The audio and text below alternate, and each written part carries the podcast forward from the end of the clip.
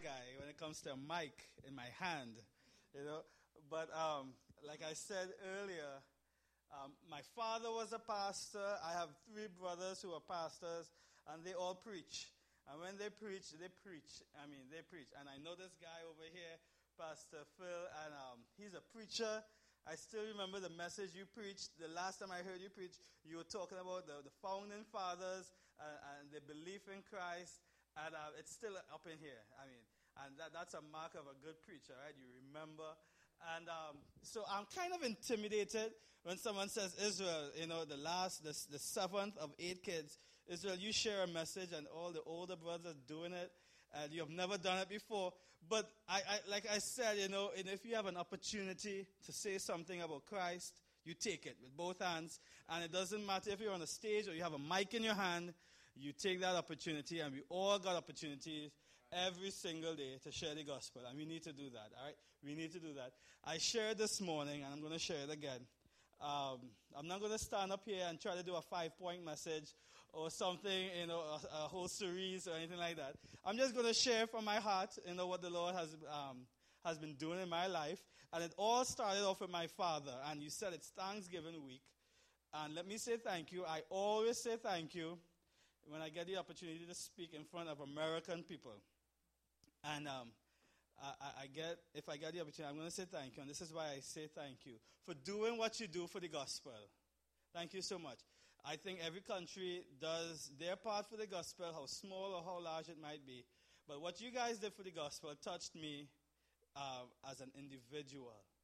And uh, it, my father was a Hindu, and um, his fathers were all Hindus. And um, uh, the very first time my dad heard the gospel, he was about seven or eight years old, a little kid in the village. Um, we had a group from Michigan in the area and they were going around inviting people to go to VBS. And my father went to VBS, and he heard about uh, about a guy named Jesus who could calm the storm. And that was the very first thing he heard about a guy. Very first time he heard about a guy named Jesus. And um, later on in his life, you know, not having a church to go to, he didn't follow, um, you know, Jesus Christ during his years, but he ran away from home one day because he couldn't take his mom and dad fighting every day. And he couldn't stand the fact to see his dad beat on his mother, and they were drunk every day. So he ran away from home. Being five miles away from Venezuela, he hopped on a boat, went over to South America, and started hitchhiking, and he tried to run as far away uh, from home as possible. And one day he ended up in the Amazon River in the middle of a storm. And he, as a Hindu boy, he tried praying every prayer he knew, and he started calling on every god that he could think of because in the Hindu religion there are 33 million gods and counting because if you wanted to, you could become a god as well. And um, he started praying, he started chanting all the prayers, nothing happened, and then something told him, You know about a guy named Jesus who could probably calm a storm. And he said, Jesus, if you were real, I need your help, and I need it now. And that storm died immediately. immediately. And um, his visit to South America was cut short. He got deported back to Trinidad and Tobago. And um, playing cricket one day, do you guys know what cricket is? I play cricket a lot, right? Last time we watched football, it was okay. Football is okay. cricket is awesome. All right, let me be careful. Okay, I'm gonna be careful. All right. So, um, so one day he was playing cricket, um, and the sun went down, and he just laid down in the savannah in the grass because he didn't want to go back home. And heard some singing out in the open air. He followed the songs, came to a little church, and um, and he saw, pardon my expression, he saw a huge white guy behind the pulpit getting ready to preach a message. Right? So he sat down. He was curious. This guy looked strange. You know, so he sat down took in the message, and that guy from West Virginia spoke about a guy who ran away from home, the prodigal son, and everything just ministered straight to his heart. And right there in that service, about 20 something years of age, my dad gave his heart to Christ. Right there. And I say thank you. I say thank you because of what you do for the gospel. Um, you might not be the one going, but you guys do a lot. You send and you, you believe in God and you do a lot for the gospel. and I'm here to say thank you. And um, I'm here on this stage. I could have been one of those guys who were praying to 33 million plus gods, but I'm here and I know that there is just one God, and his name is Jesus Christ. Amen? And thank you guys for that. Thank you guys. Now, like I said, I'm going to read from the Bible a little bit. And um, I'm reading from Acts chapter 4, verse 31. And I'm, I'm going to go ahead and read it here. It says, And when they had prayed, this is talking about the church in those days, the early church. When they had prayed, the place in which they were gathered in together was shaken, and they were all filled with the Holy Spirit, and they continued to speak the word of God with boldness. And um, as I read, you're going to realize that this church had it going, right? You're going to hear certain things that this church did that was just a great example for any church today. This is the early church. This is the church that started it all. We have a lot to pay tribute to this church because we are still serving God. And listen to this. Now, the full number of those who believed were of one heart and they were of one soul. No one said that anything that belonged to him was his own, but they had everything in common. I mean, that is just talking about unity. That church had great unity. A great church, and let me tell you something a, a great church is not measured by anything we could think of. It's not measured by numbers in your building. It's not measured by the amount of money you have in a bank account. It's not measured like that at all. God is the true evaluator of a church. And come judgment day, we're going to be surprised. Amen? And a great church, these are some signs of a great church. Um, they have great unity. A great church they are unified.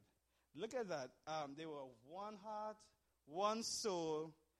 Uh, no one said that anything that was his was his, but they had everything in common. A great church has great generosity with each other. And it goes on to say this, and with great power the apostles were giving their testimony to the resurrection of Jesus Christ. They were speaking the word of God and great grace was upon all of them. There was not a needy person among them. Imagine that. It's right here. There was not a needy person among them.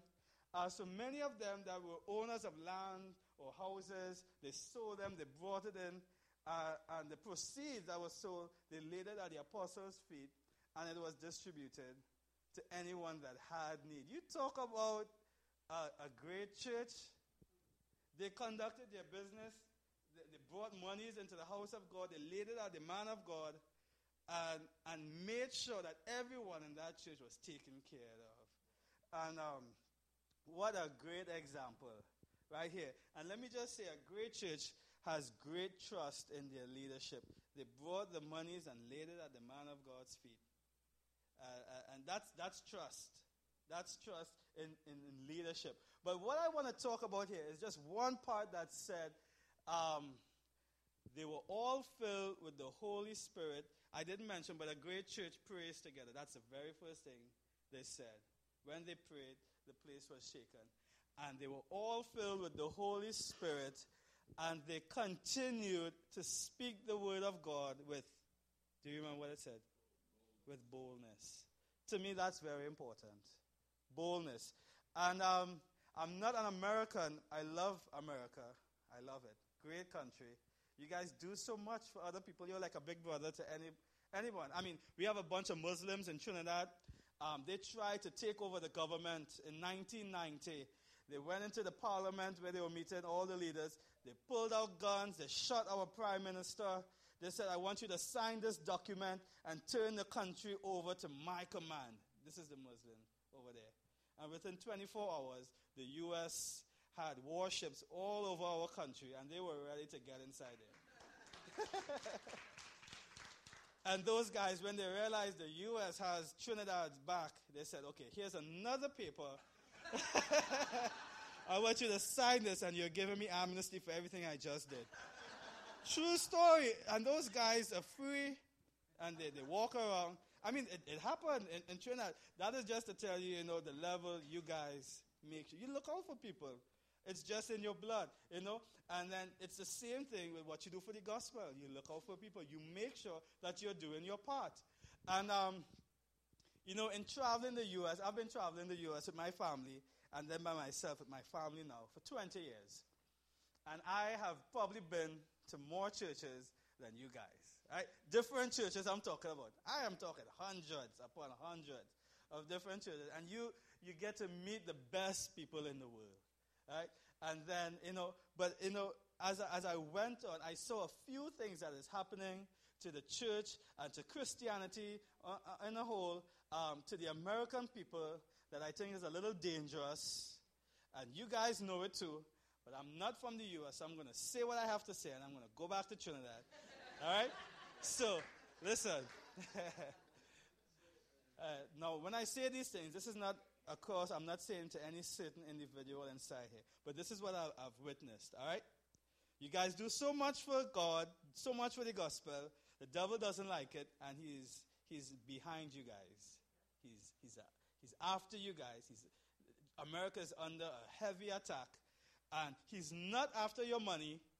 Uh, the very first thing I hear um, on the news uh, uh, uh, about America is that this might be another depression, or you know, or our our wallets hold on tight. Here comes something, you know, and the devil is not behind your money.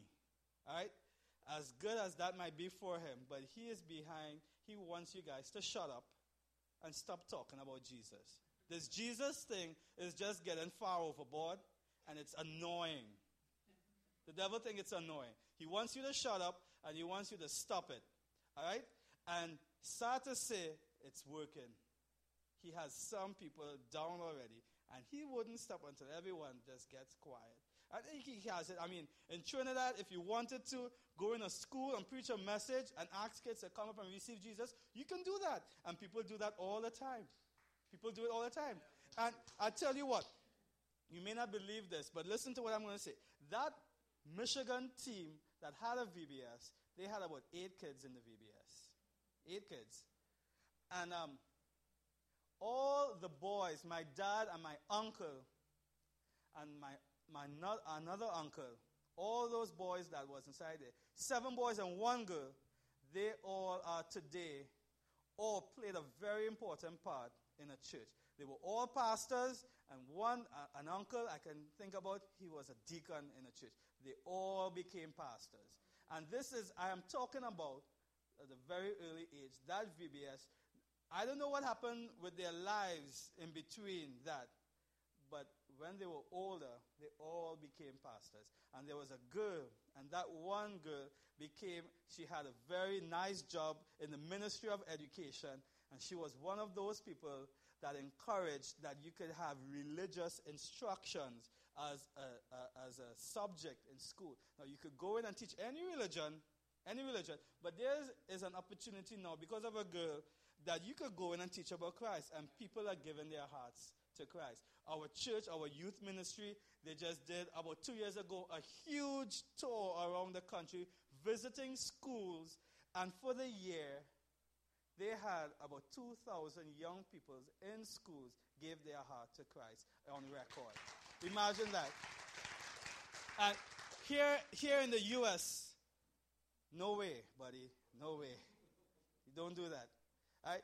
And, you don't do it and I, I, just came from Houston, and they were talking about, you know, this, this, a senator or someone tried to get those pastors to, to be a little quiet or, or, or, or submit their messages or something like that.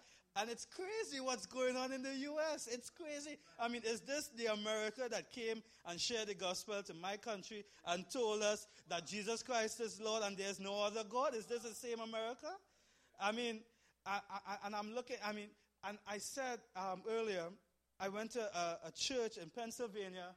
A pastor there, their denomination was facing a, a little situation where they had to make a decision. Is it time to allow homosexuality? Is it time to accept that, um, that lifestyle? You know, is it sin or is it not sin? And I heard that pastor asked my uncle, my uncle went to preach a message, and I played the steel drums, and I heard the pastor asking um, my uncle some advice on that topic. And I was there, just a little guy. I don't get in their business. They're talking, they're big guys. I'm just there, and I heard that, and I got scared. You know, because I, am I hearing right? You know? am I really hearing what I'm hearing? And I got scared. And then um, I went to a college, a Bible college in Ohio, and I met some great students. And I, I started speaking to them.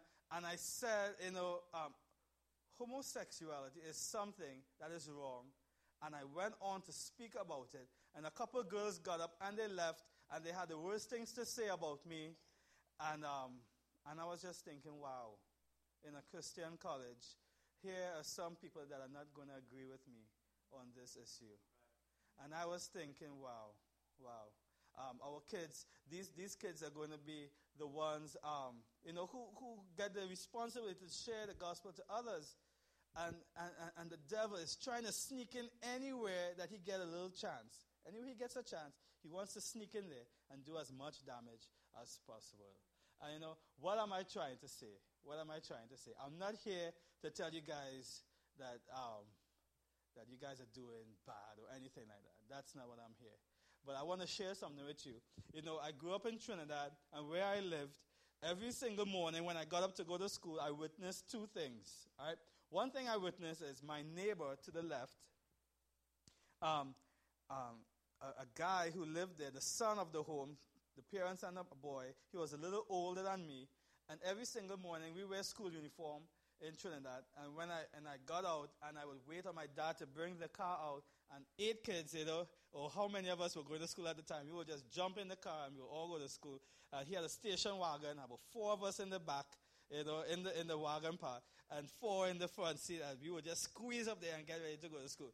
And you know, while we were all waiting on the road for dad to bring the car out of the garage, I saw my neighbor, that guy, taking his breakfast and leaving it by an idol on the ground. Uh, a Hindu idol, a Hindu god, a stone idol made out of hands, and he would leave his breakfast on the ground. And he was saying to that idol, This is a sacrifice. I'm not having breakfast today. This is for you. That's my way of praising and worshiping you. And I saw that every single morning. Right? And then the, uh, another neighbor over the road there was a Hindu, a Muslim guy, and he had a boy and he had a girl and he had a wife. I saw him eh, over his period of time, um, during the time he lived, I saw him with three different wives at the same time. Right? And um, I, they, they tried um, having a family, they would just argue every morning. He was drunk, and he would beat on his son sometimes. The son told me once you know, your dad is such a cool guy uh, because he tells you um, he loves you. I've never heard my dad tell me that, you know. And one day, the girl, she's much older than me, she came over to our church. She gave her heart to Christ, went back home. We never saw her in church after that. And she would, she, one day she snuck out of her house, came over by us, and she said, I'm sorry, but I can't come back to church anymore. And she snuck back in her house very quickly. And I don't know what was the reasoning behind that, you know. But I saw these things happening in, in Trinidad and a lot of different other stories. You know, in Trinidad, um, the, the, the Muslims, they, they try to be radical. They take example by some of their brothers. And, um, but persecution in Trinidad comes most, you get persecuted the most from your family. If, if your family is of a certain religion, and, and you give your heart to Jesus Christ, they disown you uh, and they don't like it, uh, and you get a lot of persecution that way. And um, what am I saying? You know, you know, thank you for what you do, but it's very sad for me to see uh, a, a Hindu guy give his breakfast as a sacrifice. Looking at that, I mean, I didn't grow up like that, and I'm so thankful it was just that close for that being me as well. You know, and thank you guys. Thank you for what you do. But it's really sad to see these people worship this way because I know that they are in darkness. Right? And I know that they are in darkness. It's sad to see this Muslim family try to get it all together and they can't because they don't have a proper foundation. Because their foundation was built on darkness. And um, it's sad to see people live in darkness. But I tell you what, when I come to the U.S., and um, I've stayed with a, a, guy from a church, and uh, we talked all night long. And when it was about 1 a.m., his son came home from somewhere, I don't know. The son was about 15 years old, And the dad said, Where were you, son? And the guy said, I don't want to talk about it. I went in his room. And, and this is a, a father going to church. His son started going to church, and somewhere he slipped away.